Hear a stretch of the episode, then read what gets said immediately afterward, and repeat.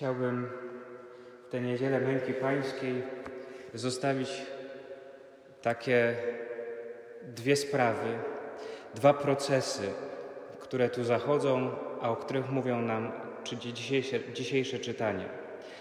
Najpierw chciałbym, żebyśmy się zatrzymali przy tym, o czym mówi do nas dzisiaj święty Paweł, kierując list do Filipian, o ogołoceniu.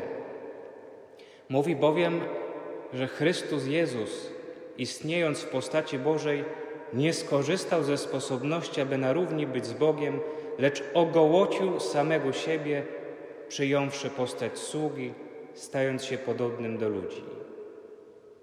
Bóg, który sam siebie ogołocił. Być może kiedy rozpoczynając ten wielki tydzień, właśnie niedzielą palmową, kierujemy nasze myśli ku Triduum Paschalnemu, ku świętom wielkanocnym, kiedy wiemy już, że nie będziemy mogli uczestniczyć tu w kościele, w naszym parafialnym kościele, w tych wydarzeniach, najważniejszych przecież. Kiedy myślimy o liturgii sprawowanej w pustym kościele, kiedy myślimy o tym, że nie przyjdziemy jak co roku z pięknie udekorowanym koszykiem do święconki, to może czujemy właśnie ogołocenie. Ta epidemia, która przyszła, nas ogołociła.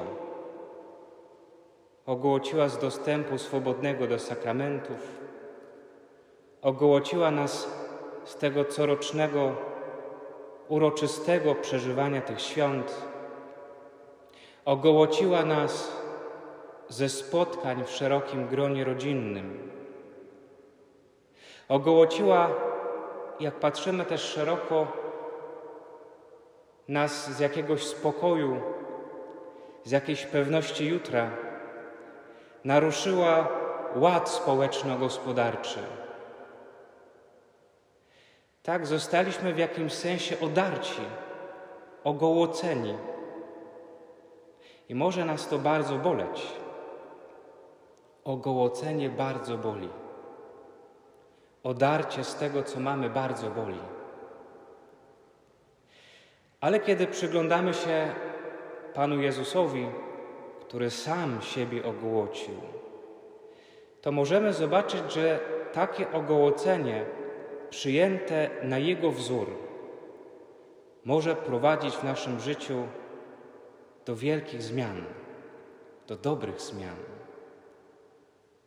Owszem, kiedy Bóg zgadza się czy pozwala na to, żeby przyszło w naszym życiu jakieś odarcie, jakieś ogołocenie, zabranie nam tego, do czego jesteśmy przyzwyczajeni, to ryzykuje. Bo człowiek odarty i ogołocony może się przeciw Bogu zbuntować, może na Boga zrzucić całą winę i może się od Boga odwrócić. Ale człowiek ogołocony może też zrozumieć, że to, z czego został ogołocony, choć może jest ważne, dopiero odkrywa istotę. Kiedy w Wielką Sobotę nie będziemy biegać ze święconką, my tu nie będziemy od święconki do święconki wyczekiwać, to może po raz pierwszy w naszym życiu ta Wielka Sobota rzeczywiście będzie sobotą ciszy. Sobotą, w której nic zewnętrznego nie będzie się działo, w której przeniknie nas cisza. Cisza, bo król zasnął. I może będziemy mogli rzeczywiście tego dnia po raz pierwszy w życiu naprawdę czekać na zmartwychwstanie. Może sprawowanie liturgii w pustym kościele pozwoli nam odkryć to, co naprawdę jest istotne w tych świętach. Nie będziemy patrzyli na siebie nawzajem, ale wszyscy razem, każdy w swoim domu, skupimy się na tym, co naprawdę jest istotne. Kiedy nie mamy już pewności, ładu społecznego, pewności jutra, to zaczynamy myśleć o tym, co jest naprawdę istotne w życiu. Kiedy widzimy, jak człowiek sobie z wieloma rzeczami sam nie radzi, to odkrywamy, że istotne jest to, żeby wzajemnie się wspierać i pomagać. Odarcie i ogołocenie może odsłonić przed nami istotę. Może w wielu z nas rodzi się też tęsknota.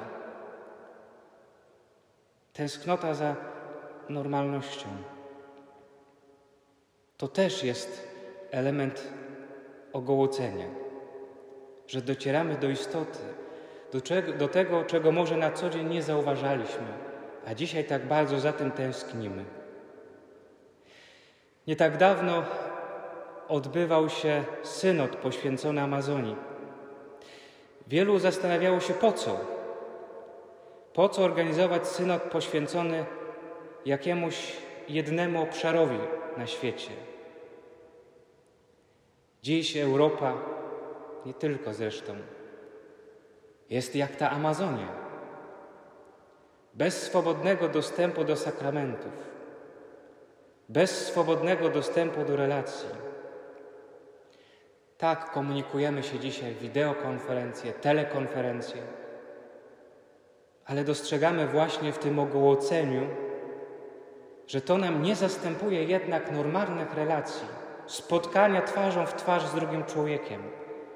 Jak bardzo to odarcie odsłania przed nami to naturalne i proste pragnienie człowieka spotkania z drugim.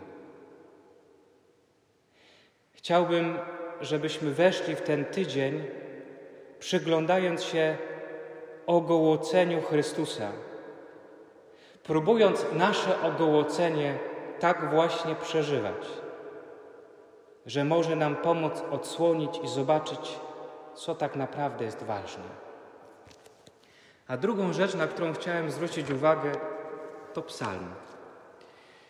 Kiedy czytaliśmy mękę Pana Jezusa, Mateusz Ewangelista zanotował, że Jezus na krzyżu zawołał: Boże mój, Boże mój, czemuś mnie opuścił?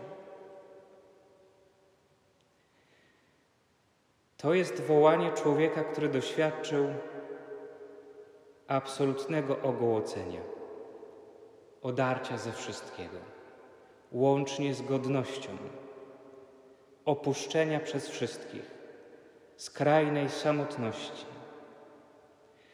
Jezus, kiedy woła tymi słowami, przywołuje Psalm 22. Ten psalm właśnie dzisiaj śpiewamy w liturgii. Psalm 22 to psalm zwany lamentacją, czyli żalem, żalem rozpaczy, którym psalmista woła do Boga w poczuciu osaczenia przez wrogów, w poczuciu, że nie widzi nadziei, że nie wie, dlaczego tak się stało, że nie wie, jak sobie z tym poradzić. Chrystus nie woła słowami rozpaczy, bo Chrystus wie, że ten psalm kończy się właśnie słowami nadziei. Chciałbym Was zachęcić, żebyście sięgnęli do tego psalmu, psalmu 22. Psalmu, który zaczyna się lamentacją. Jak bardzo moglibyśmy się dzisiaj podpisać pod tymi słowami. Jak bardzo czujemy się zdezorientowani i opuszczeni w tym wszystkim. Ale czytając ten psalm, zobaczymy, że z czasem psalmista dostrzega nadzieję, nadzieję w Bogu, który wyzwala.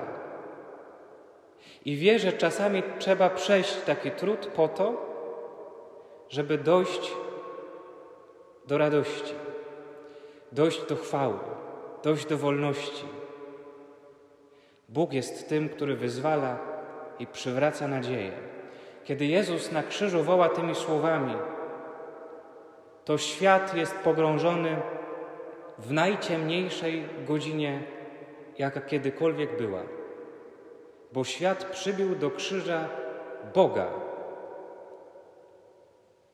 I wydawać by się mogło, że wraz ze śmiercią Jezusa zgasła wszelka nadzieja, że człowiek nie ma już sensu, nie ma już po co żyć, nic nie ma już sensu. Ale Jezus, wołając tym psalmem, chce nas utwierdzić w tym, że jest sens, który wiedzie także przez cierpienie, także przez trudne doświadczenie. I że na końcu jest nadzieja, a tą nadzieją jest On sam, który zmartwychwstaje. Przejdziemy dzień po dniu, ten wielki tydzień. I dokładnie za tydzień, w nocy z soboty na niedzielę, będziemy się radować ze zmartwychwstania. Owszem, nie tak, jakbyśmy sobie wyobrażali, ale jednak radować się nadzieją, która jest dla nas wszystkich. Nadzieją, której tak bardzo teraz potrzebujemy. Teraz, w tym czasie naszego ogołocenia. Amen.